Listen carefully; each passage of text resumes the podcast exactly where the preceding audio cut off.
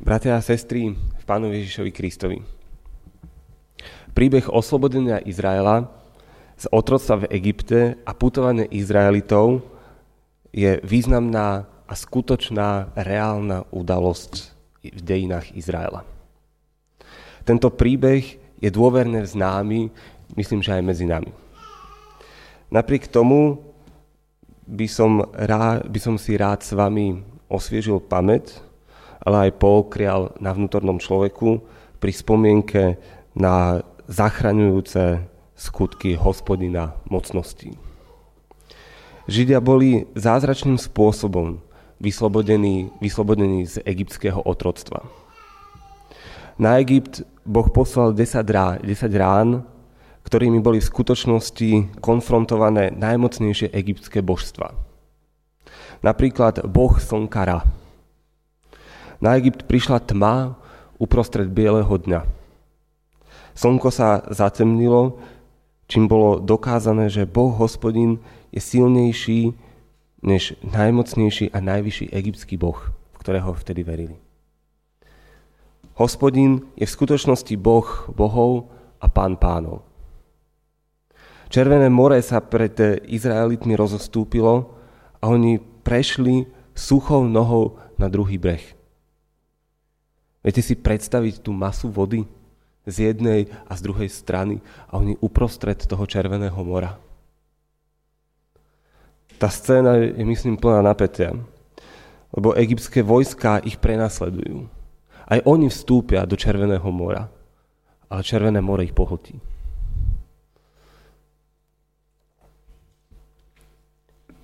V Žalme 106 od 8. po 11. verš môžeme čítať predsa ich zachránil pre svoje meno.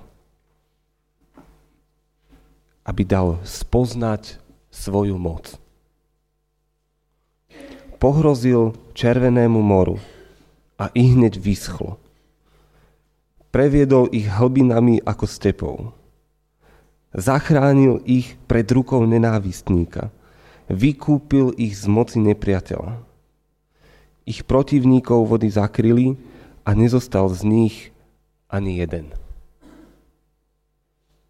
Oblakový stĺp sprevádzal Izraelitov cez deň a ohnivý stĺp v noci.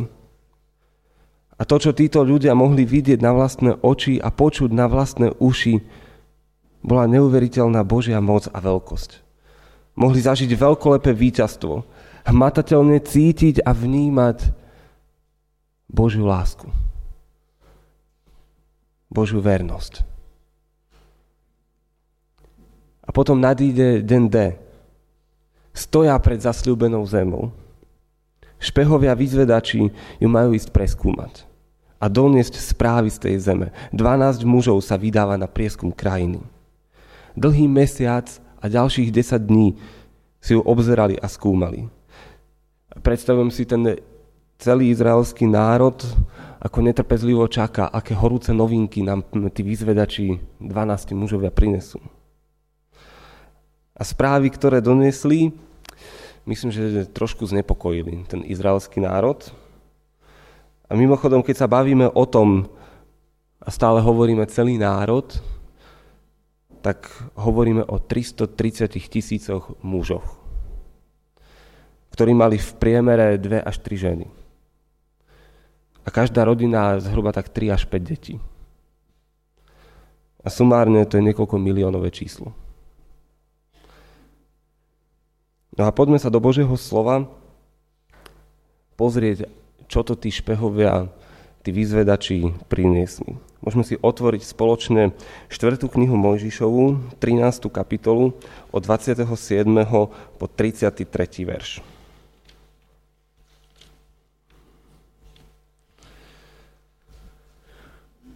Z úcty k Božiemu slovu vás poprosím, keby ste povstali. Štvrtá kniha Mojžišova, 13. kapitola, od 27. po 33. verš. A rozpovedali mu, prišli sme do krajiny, do ktorej si nás poslal. Naozaj oplýva mliekom a medom. Toto je jej ovocie.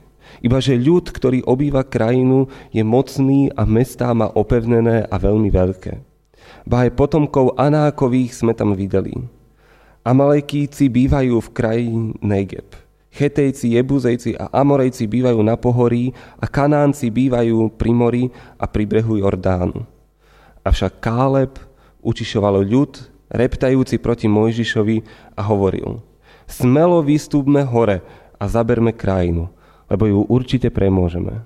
No mužovia, ktorí s ním vystúpili hore, hovorili Nemôžeme vystúpiť hore k ľudu, lebo je mocnejší ako my a pustili medzi Izraelcov zlý chýr o krajine, ktorý preskúmali. Krajina, ktorou sme prešli, aby sme ju preskúmali, je krajina, ktorá zožiera svojich obyvateľov a všetok ľud, ktorý sme v nej videli, je obrovského vzrastu. Tam sme videli obrov, anákovcov z obrov, pripadali sme si vo vlastných očiach ako kobylky a takými sme sa zdali aj im. Toľko je zo slov.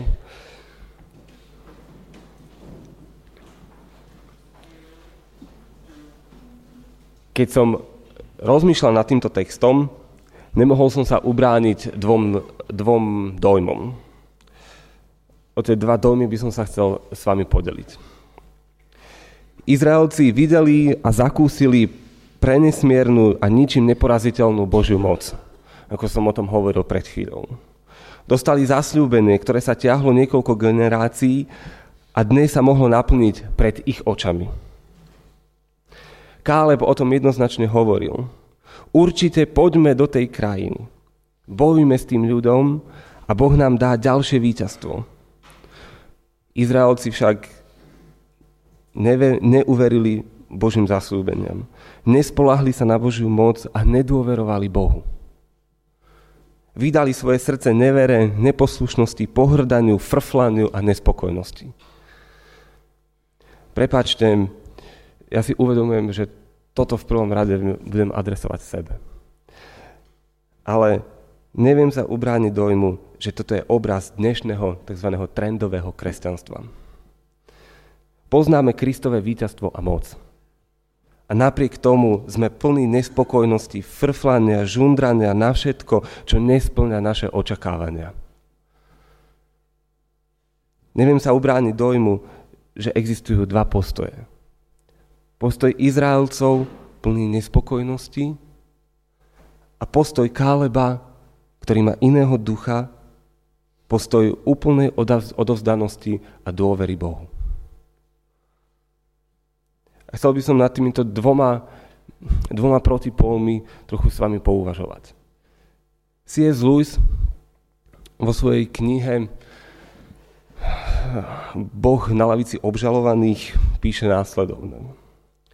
Staroveký človek pristupoval k Bohu tak, ako obvinený pristupuje pred súdcu. Pre moderného človeka sa role obrátili.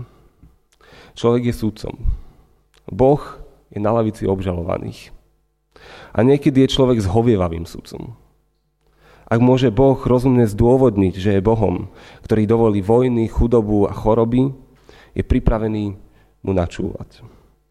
Súd môže skončiť dokonca aj tým, že Boh je uznaný za nevinného. Čo však dôležité je to, že človek je na sudcovskej stolici a Boh je na lavici obžalovaných. A niekedy sa dostávame presne do tohto postoja. Nevidíme, ba horšie niekedy nechceme vidieť majestátneho, zvrchovaného a spravodlivého Boha. Radšej našou nespokojnosťou, ufrflanosťou, ješitnosťou, nevraživosťou, zbabelosťou, podlosťou, lakomstvom sa snažíme urobiť z Boha niekoho, kým nie je. Kto nemá všetku vládu a moc. Žijeme s postojom, v, ktoré, v ktorom sa bázeň a pokora vytráca. Pretože nedovolíme, aby skutočný Boh bol skutočným Bohom. Oproti tomu na druhej strane je postoj Pane, kvôli Tebe, pre Teba a v Tebe som. Postoj bezvýhradnej odovzdanosti Jemu. Postoj uznania, že tým prvým v mojom živote je jedine Kristus Ježiš. On je prvý aj posledný. Je to postoj, o ktorom tiež píše Louis, ja tu nie som preto, aby som miloval Boha, ale preto, lebo Boh miluje mňa. Je to postoj, nie som tu preto, lebo Boh ma potrebuje, ale ja potrebujem Boha. Je to postoj, nie som tu náhodou, ale existujem z vôle Najvyššieho, ktorý je pánom času, pánom celého vesmíru. On o mne vie a má so mnou tie najlepšie úmysly. Nie som stratená, izolovaná bytosť v nekonečnom vesmíre, ale bytosť obklopená láskou milujúceho Otca. Dokonca my ho môžeme nazývať Otče náš. Dietrich Bonhoeffer, nemecký teológ, jeden z tých, ktorí sa pokúsili spáchať atentát na Adolfa Hitlera, následne väznený a pred koncom vojny popravený, v jednej básni z väzenia píšem. Predivná moc nás ticho obostiera. Pokojne to, čo príde, čakám len – Pán Boh je s nami z rána i z večera a bude s nami každý ďalší deň. Ku ktorému postoju máš ty bližšie?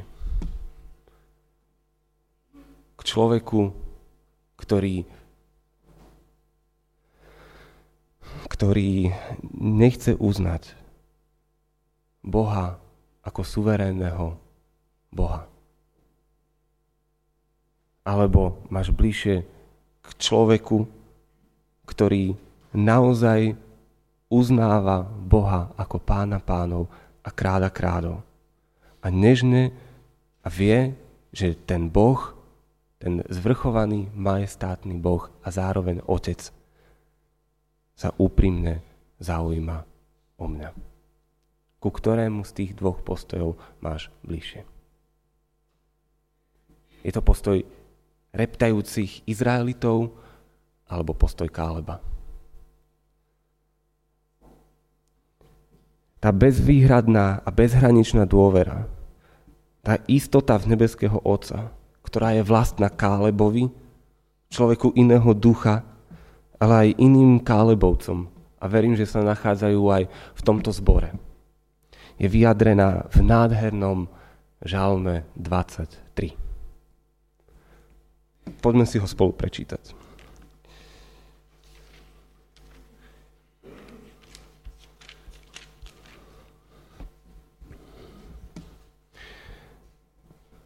Hospodin je môj pastier. Nebudem mať nedostatku.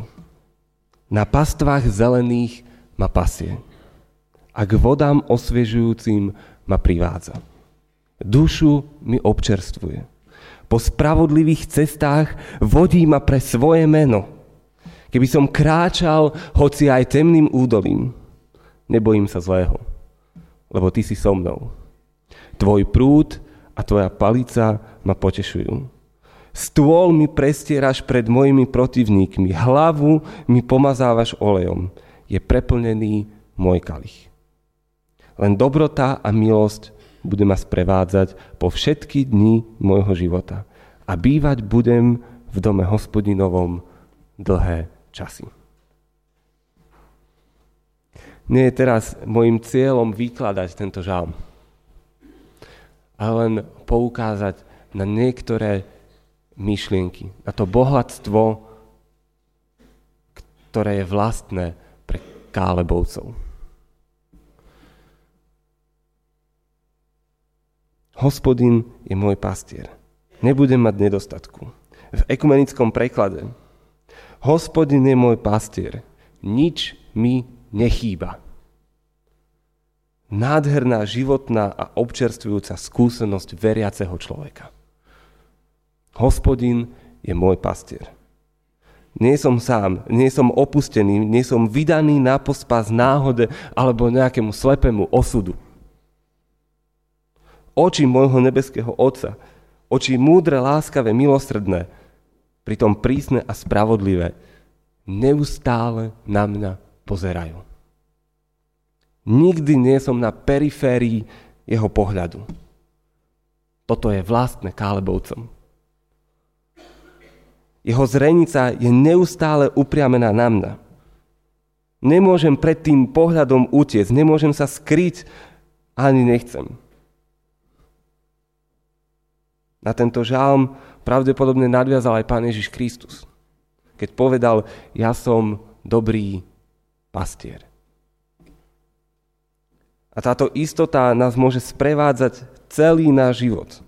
Pri všetkých udalostiach, radostných, smutných, rutinných, aj výnimočných.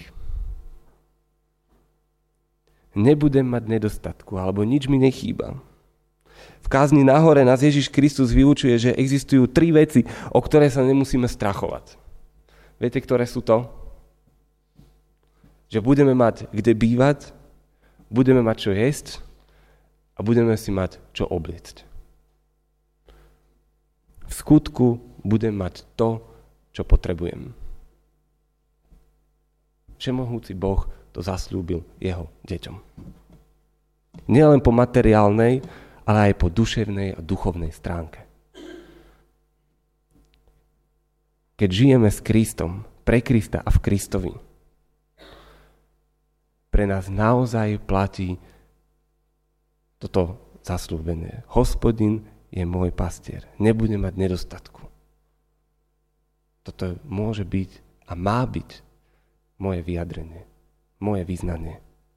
Na pastvách zelených ma pasie a k vodám osviežujúcim ma privádza. Pravidelne mi ponúka tú najlepšiu duchovnú potravu.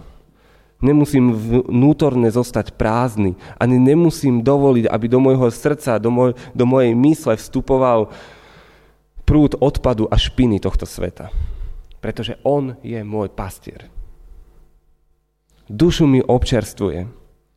Sú dní, keď som silný, plný pokoja, radosti, odvahy, entuziasmu, horlivosti, ohňa, idem dopredu. Ale sú dni, chvíle, obdobia, keď sa ma zmocňuje fyzická, duševná a duchovná únava. Keď prichádza na mňa malomyselnosť, zúfalstvo, bezvýchodiskovosť, niekedy až depresia. Nič sa mi nedarí, keď sa mi skoro až nechce žiť. Ale vtedy platí dušu mi občerstvuje.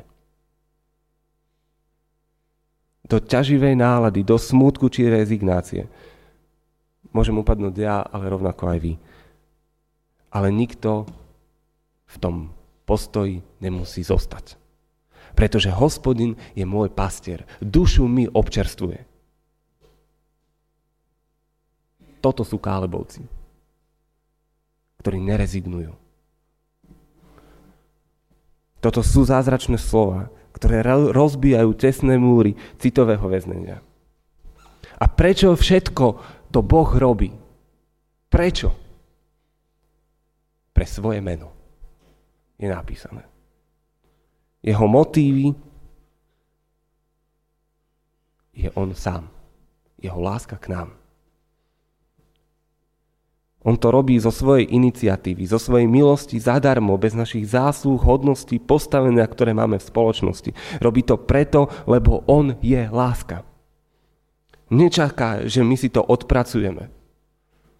On to naozaj nečaká. Neurobil výmenný obchod. Ja, budem, ja ťa budem milovať a ty mi za to niečo musíš dať. On to robí nezištne. A ešte raz to zopakujem. Ten postoj, o ktorom som hovoril zo začiatku. Ja tu nie som, neexistujem, nežijem, aby som miloval Boha, ale žijem, existujem preto, lebo Boh miluje mňa. Nie som tu preto, lebo Boh ma potrebuje, ale preto, lebo ja potrebujem Boha. Toto je naozaj niekoľko myšlienok z hlbokého 23. žalmu. Môžete si ho pred obedom ešte raz doma prečítať a rozímať nad ním. Na druhej strane je postoj telesných ľudí, reprezentovaný ufrflanými Izraelcami, ktorí sú plní ne- nevery, nedôvery. A dovolil som si parafrázovať tento 23. žalm. Hospodin by mal byť mojim pastierom a mám dojem, že mi chýba úplne všetko. Vodí ma akurát tak z problému do problému. Neodýchol som si, už ani nepamätám. Už aby bol koniec mojich trápení a bol som vo väčšnosti. Strachujem a bojím sa o svoju budúcnosť. Bojím sa o svoj majetok, o svoje deti, aby boli dobre vychované a vzdelané. Spomeniem si na teba pred jedlom a večer a samozrejme, keď zaspávam. Ďakujem ti, že si vtedy so mnou. Všade naokolo ma dusia moje dlhy a môj zamestnávateľ je ku mne neférový. Áno, z toho všetkého sa nedá výjsť von. Dá sa vojsť akurát do modlitebne, kde budem strúhať formu, pokiaľ budem žiť. A opäť sa pýtam, milý brat, milá sestra, ku ktorému postoju máš bližšie? Postoju Káleba alebo k tomu druhému. A to bol asi zhruba prvý dojem, ktorý som nadobudol eh, pri čítaní toho, eh, toho textu. Ten druhý je o chýre, ktorý sa rozhlásil medzi ľuďom, ľuďom ktorí podali vyzvedači. A je pre mňa zarážajúce, ako rýchlo uverili Izraeliti falošným a skresleným správam o zasľúbenej zemi. A v tejto súvislosti som sa nevedel ubrániť dojmu, že aj my sme ako kresťania náchylní skôr uveriť polopravdám, klamstvám a nechať sa zastrašiť satanskými skutkami a slovami. Skôr uverím tomu, že nič pre nikoho neznamenám, ako tomu, že som milovaný Boží syn. Skôr uverím tomu, že ani pes po mne neštekne, ako to, že som dôležitý v Božích očiach, že mám pre neho hodnotu.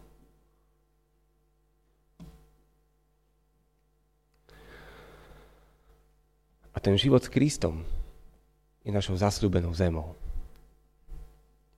náš život zbavený, očistený od hriechov. Náš život v Kristovi Ježišovi, ktorý nás miluje, žije s nami a pre ktorého máme tak veľkú cenu. Nemusíš sa nechať oklamať klamstvami, že si nemilovaný a bezvýznamný. To nie je pravda. Nikto nemôže milovať viac ako keď položí život za svojho priateľa. A Kristus položil život za svojich priateľov. Nazýva nás jeho priateľmi. Sám som uveril a poviem vám pravdu, ľahko som uveril, že pre nikoho nič neznamenám. Že som neschopný a čoho sa dotknem, to pokazím. Kristova láska bola silnejšia. V nej som našiel svoju hodnotu. A bolo ťažšie uveriť tomuto, že som milovaný Boží syn. Bolo to o mnoho ťažšie ako tomu prvému.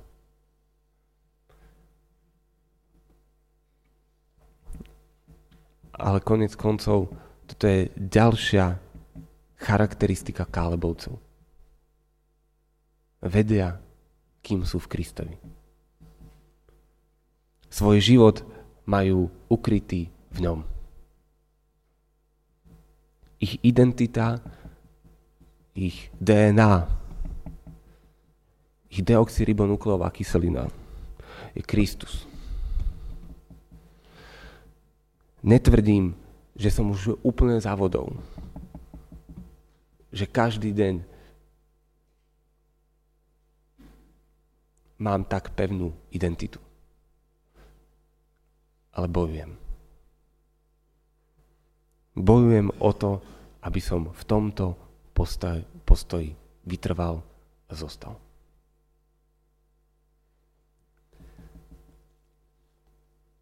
Keď som hovoril, že Kristus za nás zomrel, položil, položil svoj život.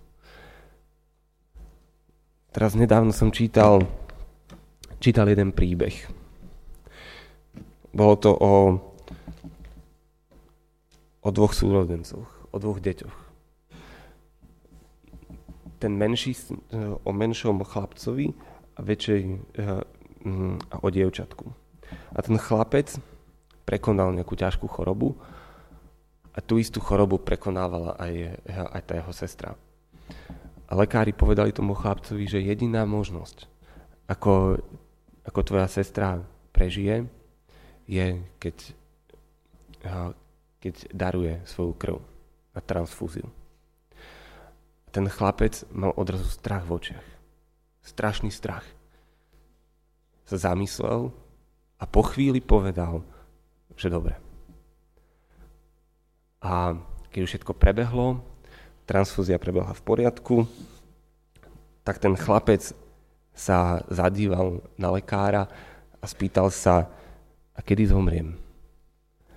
Ten chlapec si myslel, že transfúziou krvi daruje svoj život.